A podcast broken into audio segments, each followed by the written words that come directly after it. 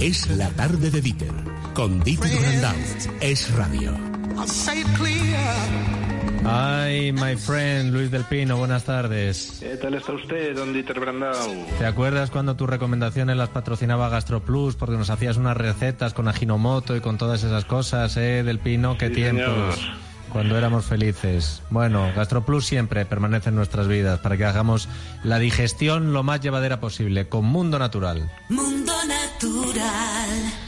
¿Cuál es la recomendación del director de Sin Complejos antes de que mañana le cedamos los trastos para que usted nos guíe a los oyentes de radio, Luis?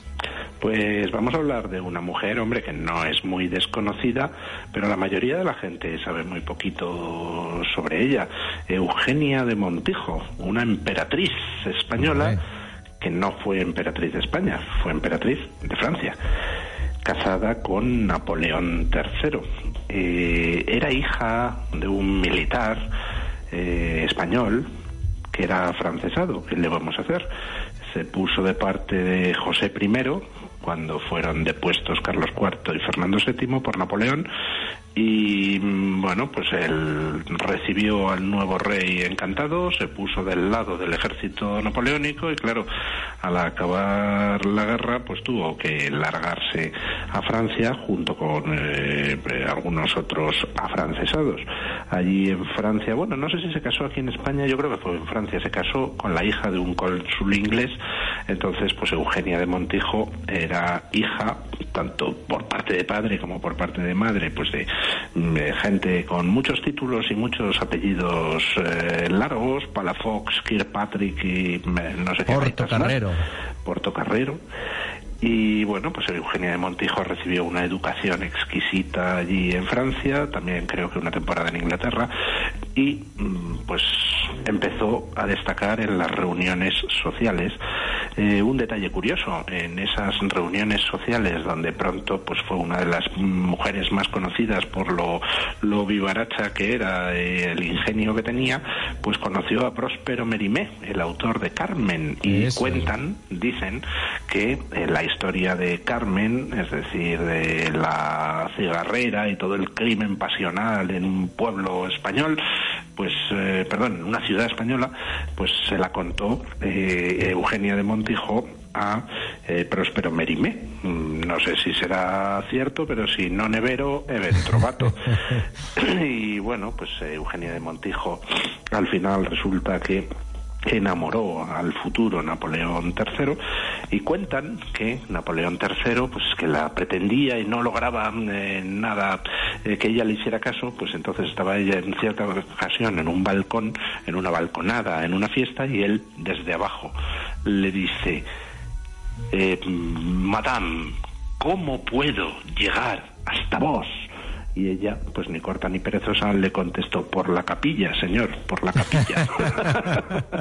y efectivamente, pues se casó con ella, cosa que no hizo mucha gracia en principio al pueblo francés, pero en el día de la coronación, cuando a ella le dan la corona, ella se volvió hacia el pueblo que estaba detrás mirando, y entonces hizo una reverencia, y bueno, pues todo el mundo estalló en vítores, y llegó a ser una, una emperatriz eh, muy querida. Luego, pues al final, eh, en fin, su vida pues acabó bastante trágicamente, viuda, eh, su marido perdió el trono, eh, su único hijo que eh, bueno pues hubiera podido ser un pretendiente a- para la restauración del imperio francés pues resulta que se apuntó de voluntario para hacer carrera militar eh, en el ejército inglés. Estuvo en la segunda guerra de Inglaterra contra los zulúes y en una de aquellas batallas pues quedó aislado y le mataron a lanzazos y le abrieron el cuerpo con un machete, cosa que pues a la emperatriz, eh, mm, en fin, la terminó de hundir. Entonces, bueno, pues nada, una española que fue emperatriz fuera de nuestras fronteras, con una vida pues de fasto, pero también trágica y a la que pues no se hace eh, quizá demasiado caso. En fin, eh, bonita historia que convenía recordar y trágica historia. Esta sí que tenía para hacer seis o siete series, Luis. Pues Eh, podría por- hacer una, una serie enorme. Lo que pasa es que tiene un defecto la historia, no sale Franco por ningún sitio. También es verdad. Y además, eh, como resulta que la señora que había conocido todo el mundo, eh, o medio mundo, luego encima tenía su amor por España porque dicen que cuando la operaron de la vista ya muy mayor, ella en el Quijote escribió dos palabras. Viva España. Eh, en fin. Pero el doctor Barraquer. Efectivamente, porque ella quería que la operara ese doctor que era muy prestigioso y era español y hasta cuando lo consiguió y el doctor le dijo que ha salido bien, bueno, pues ella en el Quijote escribió Viva España. Eh, Luis, em, te escucharemos mañana. Eh, sé que los oyentes están volcando con eh, esta casa. Muchos de ellos se están haciendo socios, escribiendo a club arroba libertadigital.com, pero también nos están escribiendo para el programa. em, porque nosotros nos pusimos a su disposición, dijimos, hay gente que está ayudando y necesita que nosotros hagamos de canal difusor de su labor para que alguien les ayude a ustedes. Y mira, te voy a ir comentando muchos de los correos que nos han llegado. Eh, no los puedo leer todos, pero siempre que tengo oportunidad los leo eh, porque así creo que hacemos una labor de servicio público y luego eh, los que piden ayuda lo colgamos en nuestra cuenta de Twitter. Por ejemplo, porque para que veas que tengo de todo tipo. Luis Sousa, que es veterinario, nos cuenta que en el pequeño pueblo donde trabaja, en la Comunidad de Madrid, Belmonte de Tajo, eh, pues ha montado eh, una residencia de animales, que ya la tenían, pero que para los que no pueden cuidar de sus animales en estos momentos, imagínate médicos que no pasan por casa o lo que fuera, o personas contagiadas, pues les han ofrecido acoger perros y gatos en esta eh, red de asociación de residencias que se llama ASCELCRE, Asociación de Centros Legales de Cría y Cuidado Responsable. Otro Luis, en este caso, nos dice que desde Aloja Madrid, Asociación de Pisos de Alquiler Temporal, han puesto 150 apartamentos gratis a disposición de sanitarios. La Sociedad Española de Cardiología también nos dicen que ha liberado un curso de ultrasonido pulmonar para sanitarios, que antes costaba 180 euros, pero que ya han pasado más de 3.000 médicos de 26 países eh, formándose de manera intensiva eh, con este curso. También ponemos la dirección en nuestra cuenta de Twitter. Miguel nos dicen que están desarrollando un proyecto que consiste en hacer viseras de protección contra el COVID-19 a través de impresoras en 3D y nos ofrece también la forma en la que podemos oh, colaborar o pueden colaborar los oyentes, que es o con aportación directa de materiales para fabricar esas viseras o eh, si tienen cualquier otra idea, pues se pueden poner en contacto en la cuenta que nosotros eh, dejaremos en arroba es la tarde, que es nuestra cuenta de Twitter. Nieves nos informa de una campaña promovida por el Colegio de Enfermería de Navarra, em, que están poniendo a disposición impresoras 3D, lo importante que están siendo las impresoras 3D en esta crisis para fabricar pantallas de protección facial para los sanitarios.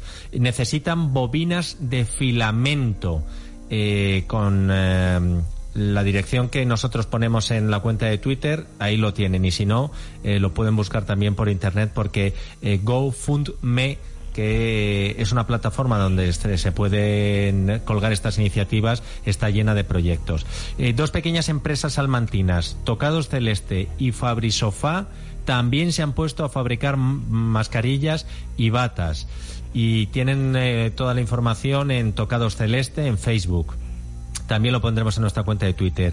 María Pilar y su hija Jimena, fíjate qué curioso Luis, de 16 años, lo que están haciendo es búhos de tela y barquitos de papel antiguos para los ancianos que viven en la residencia donde ellas eh, viven para que no se sientan solos. Bueno, pues también me parece una iniciativa muy bonita. Javier, que nos habla desde Confecciones Silven en Teniente Valencia, que también están haciendo mascarillas. Y un par más. Un grupo de familias de Madrid que están desarrollando iniciativas solidarias, colaborando con varias instituciones para dar comida a los necesitados. Bueno, pues con motivo de esta crisis están haciendo lotes de comida para distribuir a familias especialmente necesitadas de Madrid.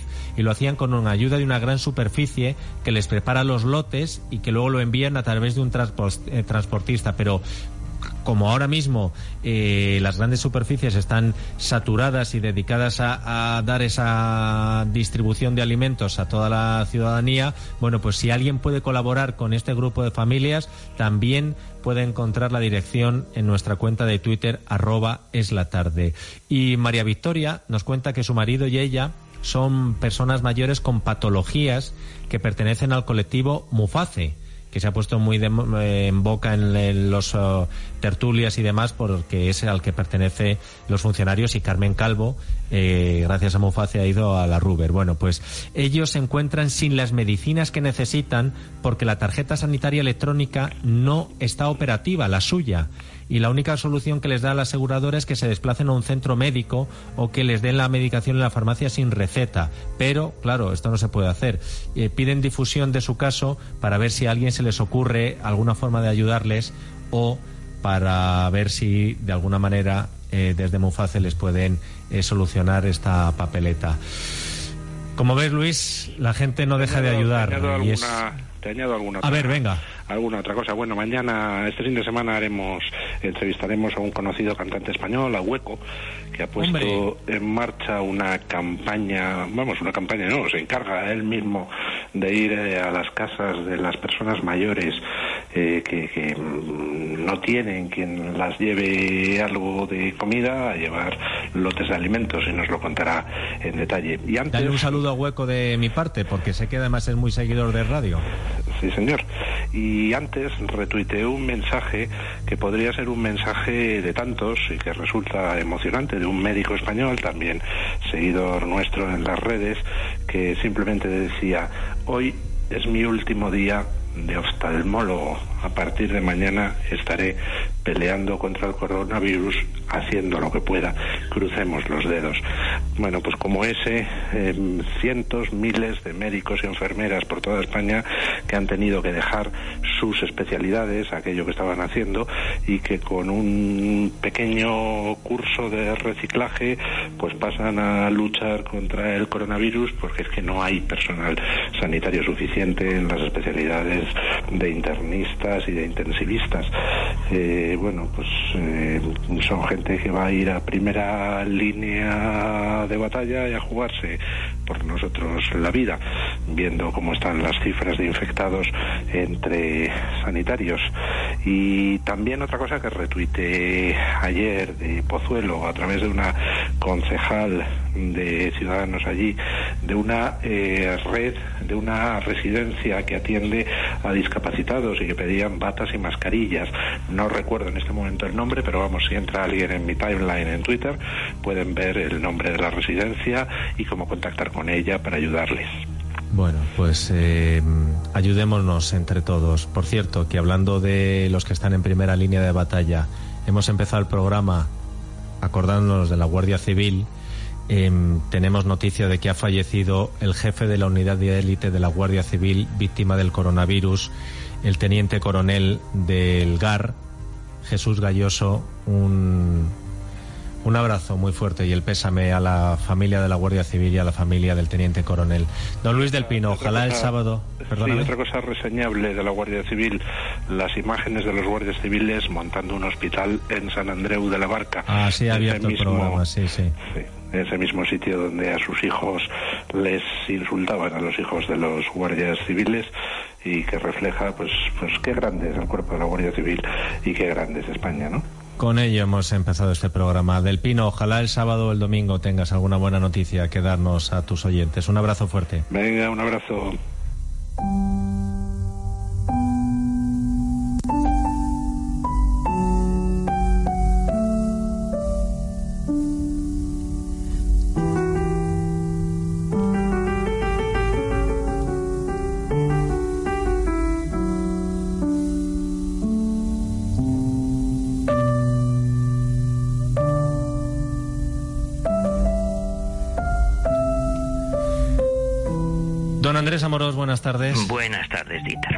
Cualquier ocasión es buena, ¿verdad? Aun en los momentos más difíciles, para escuchar a, a alguien al que tú pones siempre en el Dream Team de los artistas de la historia. Esto es una de las cumbres universales, las variaciones Goldberg y además en la versión que hace un pianista canadiense muy loco, pero extraordinario, que es Glenn Gould, que él la grabó una vez y luego 30 años después otra vez. Esta es la segunda grabación, mucho más lenta, pero otro día te hablaré de Glenn Gould. Mira, hoy te quiero comentar una cosa, no sé si me salgo de lo que debo, pero a mí me ha llamado la atención porque yo leo ahora muchas recomendaciones y textos, pues una cosa hecha con buen humor, el título, fíjate, se llama Instrucciones para vivir los días de confinamiento y no morir en el intento. Yo leo esto, a ver quién es. Bueno, pues esto lo ha escrito y lo ha colgado en la red la hermana María Teresa de los Ángeles, que es una monja de clausura del convento del Corpus Christi de Cádiz, de las Carmelitas Descalzas. Con lo cual, para empezar, fíjate que he entrado en la página web, tiene su blog, su página web, ella es mexicana, es una de las cuatro jóvenes, son ocho, cuatro mayores y cuatro jóvenes y nota, dicen que notan estos días, siendo monjas de clausura, todavía más aislamiento, soledad y silencio. Y en la voz de Cádiz han publicado el resumen. Bueno, yo te voy a resumir los 10 consejos que ella da. Tú me cortas cuando me pase del tiempo, A lo ver. más breve que pueda. Primero, libertad interior. Aunque nos den mandatos obligatorios, adherirse voluntariamente cuando sentimos que es algo razonable. Segundo, mirar dentro de ti, que ya lo decía San Agustín, no necesitas espacios externos, de la paz del alma brota la vida.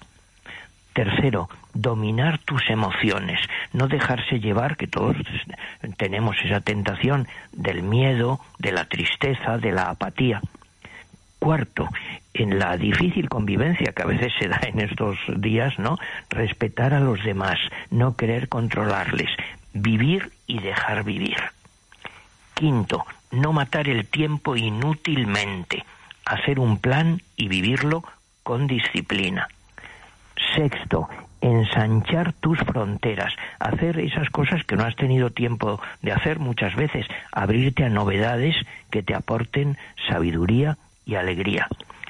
Séptimo, no entrar en un círculo vicioso pesimista, que es una tentación también por las Sí, sí. conversaciones o por el exceso de Por información. noticias, sí, sí. Claro. Octavo, sentir que no estamos aislados, que el cariño de la gente está ahí, aunque sea a distancia, aunque no los toquemos. Noveno, buscar momentos de silencio y de reflexión. Fíjate que muchas veces dice la gente, pues a mí me gustaría irme una semana, en fin, a un monasterio o algo así. Bueno, ahora lo pueden hacer desde su casa y preguntarse, ¿qué puedo cambiar en mí para ser mejor?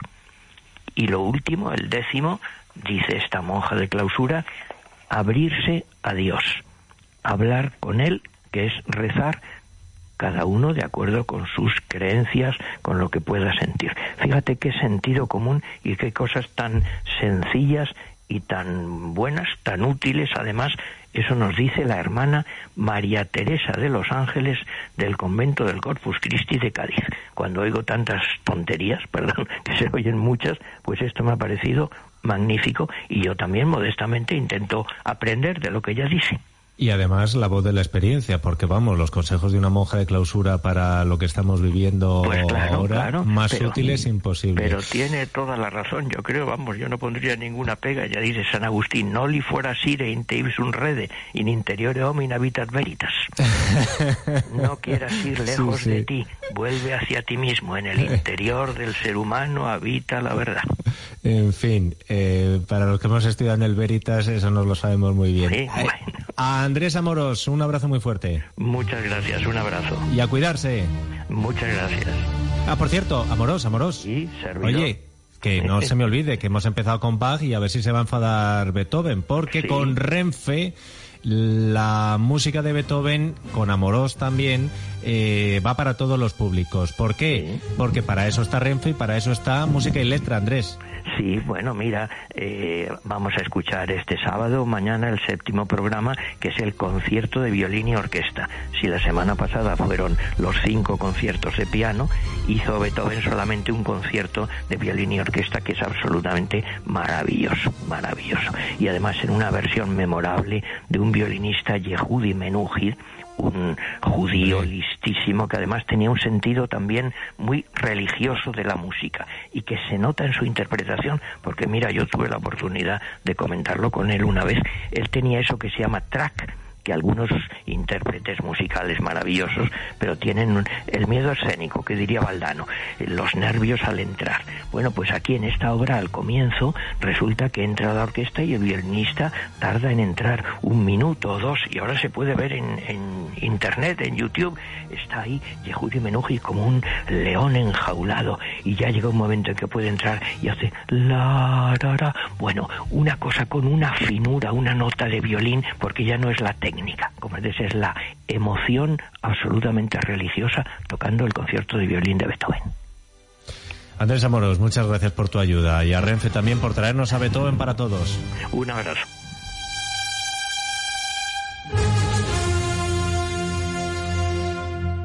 Casi 80 años recorriendo este país, acercando personas, transportando mercancías, uniendo vidas y destinos. Vivimos momentos difíciles, pero siempre hay luz al final del túnel. Juntos recorreremos este camino. Este virus lo paramos unidos. Renfe, Ministerio de Transportes, Movilidad y Agenda Urbana, Gobierno de España.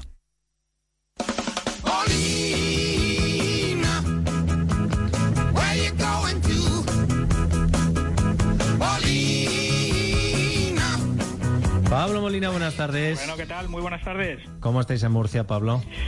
Pues eh, bien, encerrados, pero mira, está lloviendo. Y... Anda, mira, qué bien. Sí, sí, sí, o sea que vaya una cosa por la otra. Oye, pues mira, qué bien, porque además así a la gente, claro, eh, le cuesta menos quedarse en casa. Exacto, exacto. A ver, Pablo, eh, quedándose en casa, tu negocio es la televisión, luego Arconada nos va a hablar de películas y de series. Eh, del resto, ¿qué nos destacas? Pues mira, esta noche en Telecinco a las 10 de la noche en el programa Volverte a ver de eh, Sobera, de Carlos Sobera, recuperan una entrevista con Lucía Bosé que fue su última aparición en televisión antes de, de fallecer. Esta noche a las 10 en Telecinco. Ah, pues mira, muy muy oportuno. Eh, Telecinco viernes a las 10. A las 10. ¿Hoy algo más o vamos al No, sábado ya? Vamos a vamos a Teledeporte, Dieter, porque Hombre. Están recuperando Sí, sí, sí, sí, los grandes momentos, lo habéis comentado en alguna ocasión, Sí. los grandes momentos de la historia del deporte español. Y entonces, por ejemplo, mira, fíjate, es que, este- es que se me ponen los pelos de punta. Mira, a las doce y media mañana sábado, aquella final de la Recopa de Europa Zaragoza-Arsenal con Uy. uno de los goles probablemente El de Najim. más- exacto, más espectaculares de, de la historia. ¿Cuándo lo ponen?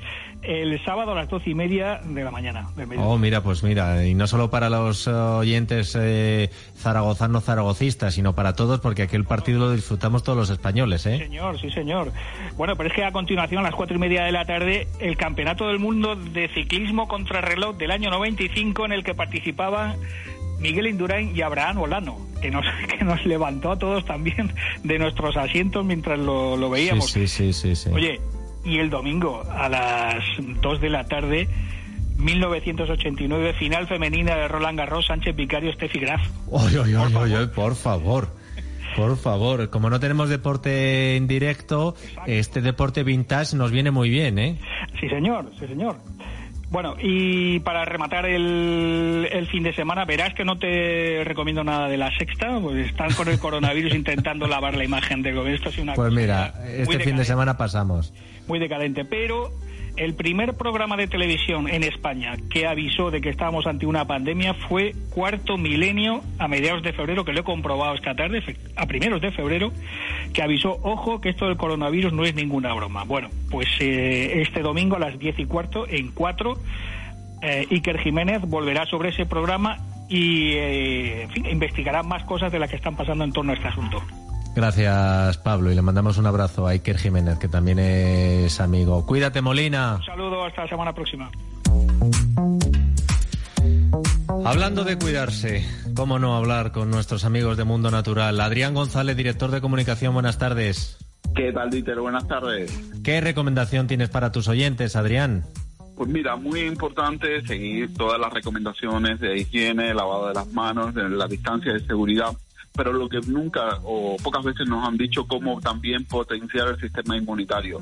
Sabemos que a través de la alimentación debemos aportar los nutrientes para darle fuerza y resistencia a nuestro sistema inmunitario, pero sabemos que la alimentación no es lo más equilibrada posible, por eso no nos queda otro remedio que muchas veces recurrir a los suplementos nutricionales. Y ahí es donde nosotros proponemos Inmunoplus, extracto de chitaque, esos 75 factores de la inmunidad que transmite el calostro, también la equinacia que activa la producción de anticuerpos específicos contra los virus, que es el interferón por parte de las células, y además el efecto este antibiótico del propóleo, de la semilla del pomelo, junto con la vitamina C, hace que el Inmunoplus sea un suplemento indicado para potenciar y reforzar todo lo que es el sistema inmunitario. Hay que poner a punto el sistema inmunitario y el suplemento se llama Inmunoplus. ¿Cómo lo podemos comprar, Adrián? Pues mira, hay que quedarse en casa, pero vamos a dar una alternativa, que es un teléfono de información y pedido, que es el 91 446 0000 91 446 0000 o también en la web para farmaciamundonatural.es las 24 horas del día. Han visto, más fácil imposible, que son ustedes de más de internet. Ya les han dado la dirección para farmaciamundonatural.es. ¿Que son más de teléfono? Pues llamen a ese teléfono que les ha dado Adrián. Adrián, ¿tú cómo estás? ¿Estáis bien? Eh, yo aquí en casa como todos y siguiendo dando la, las rutas y dando los consejos que tenemos con los recursos que tenemos en casa para poder ponernos a esta situación que vamos a salir eh, le guste que le guste y con el esfuerzo de todos. Pues oye, eh, cuídate mucho, Adrián. Un abrazo muy fuerte. Muchas gracias, Dieter. Es la tarde de Dieter, con Dieter Brandau. Es radio. Tú lees la sigla TAE y no sabes muy bien qué significa. Casi seguro que es algo en inglés. O la T es la sigla de Tutti Frutti. Oh, ni idea. En Bankia hemos creado otras siglas como EACQ, Estoy aquí cuando quieras, que se recuerdan mejor y sirven para decirte que contactes con tu gestor cuando lo necesites. Bankia, así de fácil. El corte inglés te informa que puedes seguir realizando tus compras de alimentación, droguería e higiene personal en cualquiera de sus centros de Hipercor, Supercor o el supermercado El Corte Inglés. Porque todos ellos están abiertos, con un horario especial de 10 de la mañana a 8 de la tarde. El Corte Inglés. Abrimos para ti. Estás escuchando Es Radio. Jamones y embutidos de cerdo ibérico de bellota de la máxima calidad? Tujamondirecto.com. Loncheados o en pieza completa? Tujamondirecto.com. Con total comodidad. Ya sabes lo que te va a costar de antemano y en 24 horas lo tienes en casa listo para consumir. Además, con un periodo largo de caducidad y excelentemente presentado. No te quedes sin tujamondirecto.com. Llámanos al 984 1028 o visítanos en tujamondirecto.com. Nueva app Tarjeta El Corte Inglés. Todo desde tu móvil, fácil y seguro. Paga con el móvil, consulta movimientos y recibos, aplaza el pago de tus compras. Nueva app Tarjeta El Corte Inglés. Descárgala ya para iOS y Android. Financiación ofrecida por Financiera El Corte Inglés y sujeta a su aprobación. Consulta condiciones en elcorteinglés.es. Estás escuchando es radio. Si la comida te repite, repite, repite, repite. Toma GastroPlus, de Laboratorios Mundo Natural. Su concentración de aloe vera y calcio hacen que las enzimas digestivas funcionen correctamente, controlando los problemas digestivos. GastroPlus, de Laboratorios Mundo Natural. Consulta a tu farmacéutico dietista y en parafarmaciamundonatural.es. El periódico La Razón quiere estar más cerca que nunca de la sociedad. Por ello, desde nuestra página web, retransmitiremos diariamente en directo y en abierto para todo el público la Santa Misa desde la Catedral de Valencia. Todos los días a las nueve y media en directo en larazón.es y los domingos con el Cardenal Antonio Cañizares.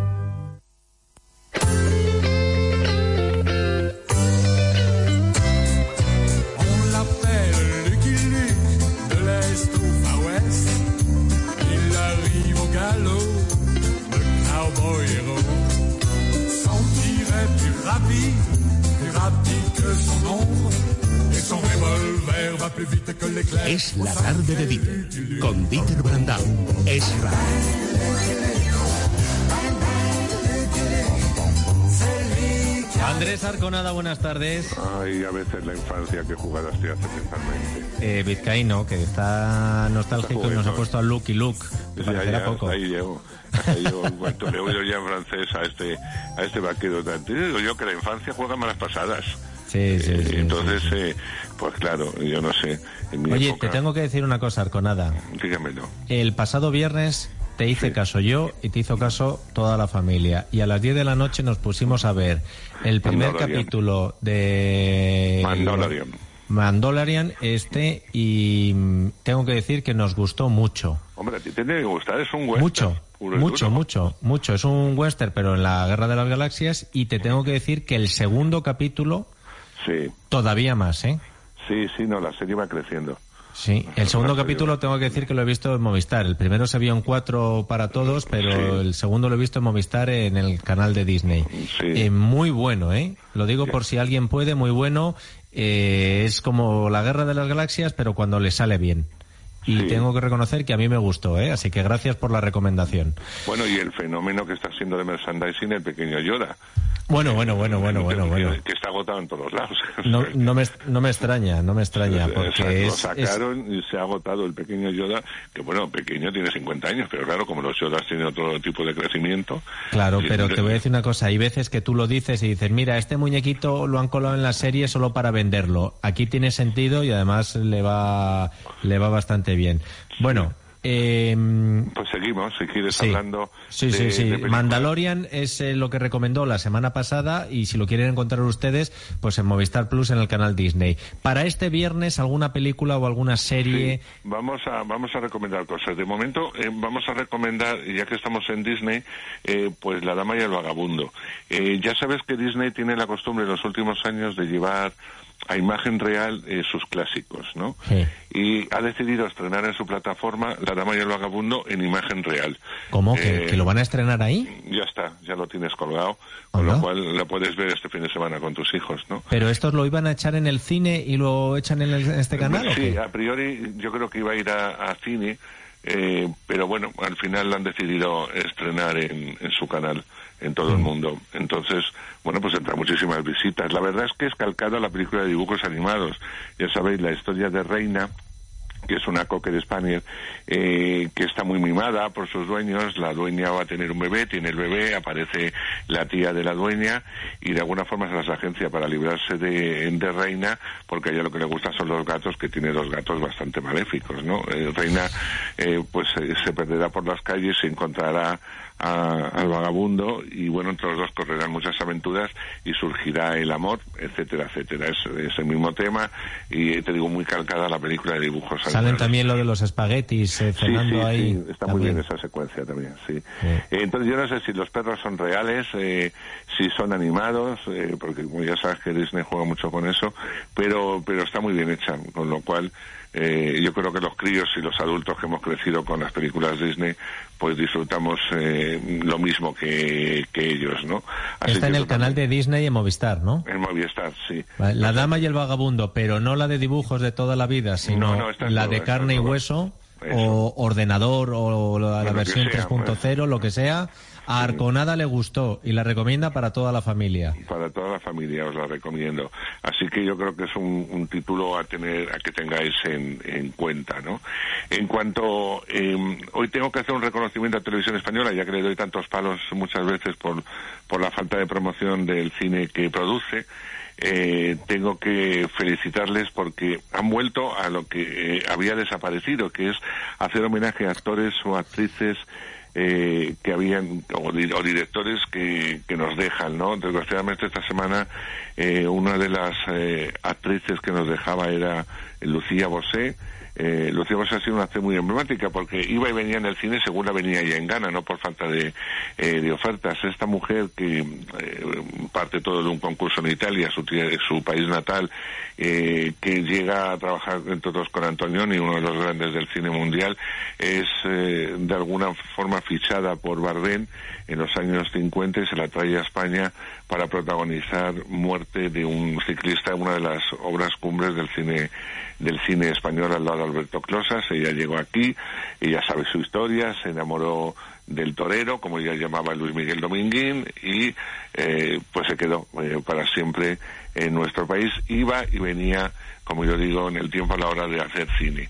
Eh, esta noche, Televisión Española, en, en Historia de nuestro cine, a las 10 de la noche, en la 2, eh, va a proyectar dos películas de ella. Por un lado, Muerte de un ciclista, como decía eh, esa obra cumbre que uno no se cansa de ver, y por otro lado una película muy curiosa que va detrás justo, que se llama Ceremonia Sangrienta, y que es una película de terror que la dirige Jorge Grau, que era un director que salió de la nueva Escuela de Cine de Barcelona y en los 70, eh, y que la verdad que tuvieron una propuesta bastante interesante. En esta ocasión es terror, hablamos de un caso real de una condesa que en el 18 eh, mataba a jóvenes vírgenes, eh, pues mató, según cuentan, como a unas 600 eh, vírgenes porque se bañaba en su sangre y también bebía de ella para no perder la eterna juventud, ¿no? Ella hace de la condesa, que no es la primera vez, por otro lado, que se lleva al cine. Hoy, mm, hablando con Federico, me recordaba que Paloma Picasso, la hija de, de Pablo Picasso, pues eh, hizo también una versión no hace tantos años como la de como la de Lucía Bosé. Bueno, el caso es que rindo homenaje a una actriz que se nos ha ido, es una costumbre que debería tener en cuenta, que para eso es un canal eh, público, el rendir homenaje eh, a actores o actrices que ya no estén con nosotros, así que totalmente recomendable. Pero la, la tele también nos trae títulos que podemos ver en familia, así mañana. Sí, porque estas dos películas no son para verlas No, en no, familia, lo, ¿eh? lo recomiendo un poco para cinéfilos y Sí. para, eh, bueno, pues para que de alguna forma se acerquen a la figura de una de las mujeres más bellas eh, que ha dado el cine. Oye, eh, oye una pregunta, Arconada. Si a Lucía Bosé le hubiera mm, dado más por oh, desarrollar su faceta de actriz, ¿hasta dónde podría haber llegado? Pues no lo sé hasta mucho, porque era buena actriz, había eh, tenía una elegancia innata, porque no, no venía de la alta sociedad, todo el mundo, eh, hasta bueno, ya lo ha contado mil veces, que era una familia muy humilde, que incluso pasaban hambre, ¿no?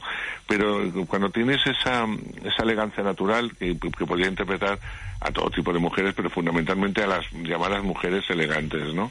Ella hizo el cine que quiso y cuando, y cuando quiso, porque mm, hasta donde llegan mis noticias, yo creo que el torero nunca le, le prohibió hacer cine eh, como tal. Lo que sí es verdad es que luego desarrolló, desarrolló su carrera o volvió un poco más al cine eh, cuando se separó de él. Incluso llegó a hacer una serie de televisión mítica que se llamaba La señora García se confiesa, dirigida por Adolfo Marsillat, producida por Televisión Española, que eh, realmente estaba eh, auténticamente genial. Bueno, yo creo que es una señora que hizo lo que le dio la gana o lo que la dejaron hacer en, en su vida y, que ha vivido una vida bastante plena. O sea, que, que nos ha dejado el legado, que es lo bueno, ¿no? Uno puede ver en cine eh, siempre aquellos actores que ya no estén con nosotros, pero que nos han dejado su testamento firme. Bueno, y como decías, bien por televisión española en este caso, porque han estado acertados, pues chico. Claro, claro, se levanta lo que estaba previsto para meter eh, estas dos pelis. Y mañana por la tarde, en la 1, eh, hay una trilogía de películas que a mí, la primera me gustó regular, pero debo reconocer que la que proyectan eh, es la que más me gusta, que se llama Los Padres de él. Los Padres de ella, que era la primera, eh, se juntó a dos estilos muy diferentes de actores, como era Ben Stiller por un lado y Robert De Niro por otro, que interpretaban a, a- era, el este era el, el suegro de, de Ben Stiller o el futuro suegro y le hacía la vida imposible al pobre hombre para que no se casase con su hija, ¿no? ¿Y a ti Eh, te gustó más la segunda? me gustó más la segunda, sí, porque rizaba el rizo y claro, los padres de él eran nada más y nada Bueno, menos bueno, que Barbara Streisand y Dustin Hoffman, con lo cual todos los enfrentamientos con De Niro eh, de todos de estos actores que había que darles además personaje y entidad porque para eso son Barbara Streisand y Dustin Hoffman, hacía que la película ganara en profundidad y sobre todo ganara en gags, con lo cual hay momentos realmente delirantes. Y además, afortunadamente, Televisión Española la pone a las cuatro y media y nos evita ver una película alemana. Oye, perdona, eh, perdona, que, hay- que tenemos un club de fans de películas alemanas de sobremesa que cada vez que lo dices se ponen de los nervios. Pues que se enfaden conmigo, pero son infumables. Es decir, Tienen yo su veo- público, tienen su Yo público. veo cine alemán, te lo puedo asegurar, cuando nos llega cine alemán y la veo en pantalla y me gusta lo que proponen. Pero esto de dónde lo sacan? Está Si muy bien, además ahí estás ahí en confinado, no puedes ni en Austria moverte. en Alemania, unos soles, un, un sol eh, reluciente, con esos colores tan brillantes, películas que parece que están sacadas de los años 50. Exacto. Falta la familia Trapp cantando, qué horror. Pero, pero siempre quedará Edelweiss. Ay, mira, de verdad.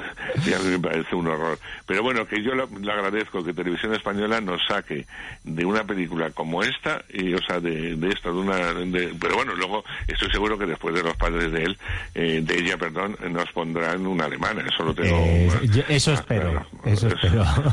Mira. ¿Alguna cosa más, Arco? Sí, pues mira, eh, vamos a terminar con una peli que a mí me inquietó mucho, que se la voy a recomendar a mi amiga Nieves, que está ahí escuchando, seguro, y que se llama eh, Siete Hermanas. Eh, Noami Rapaz es la protagonista, y me gusta porque plantea algo bastante eh, diferente, ¿no?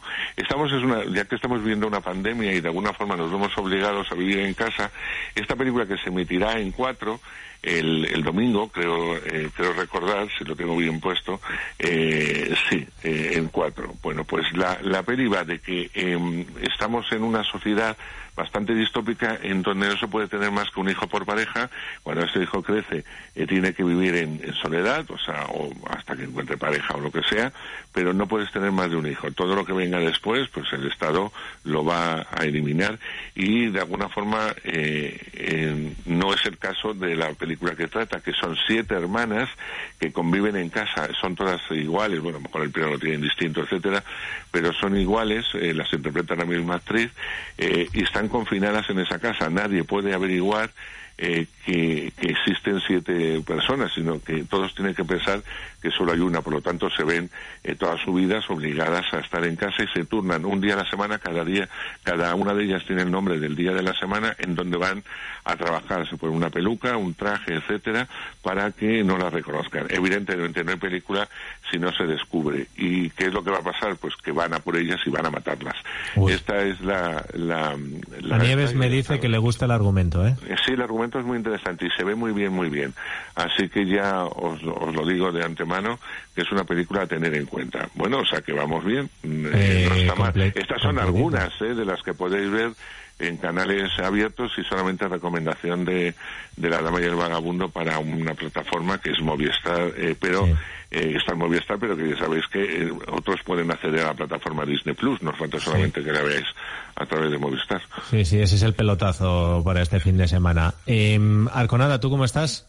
Pues yo estoy bien, estoy un poco raro confinado y además como soy muy hipocondríaco, si se me cae el moquillo pienso que tengo una Nah. pulmonía y cosas de estas. Tranquilo.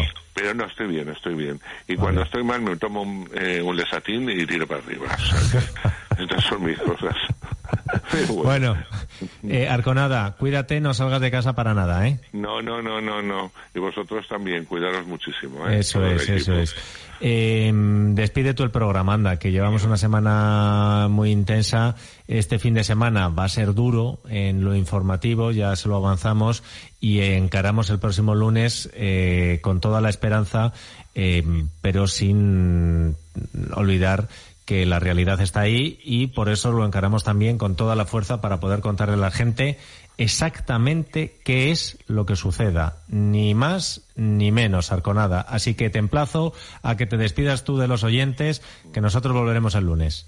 Mira, pues es un, eh, es un placer poder despedirme.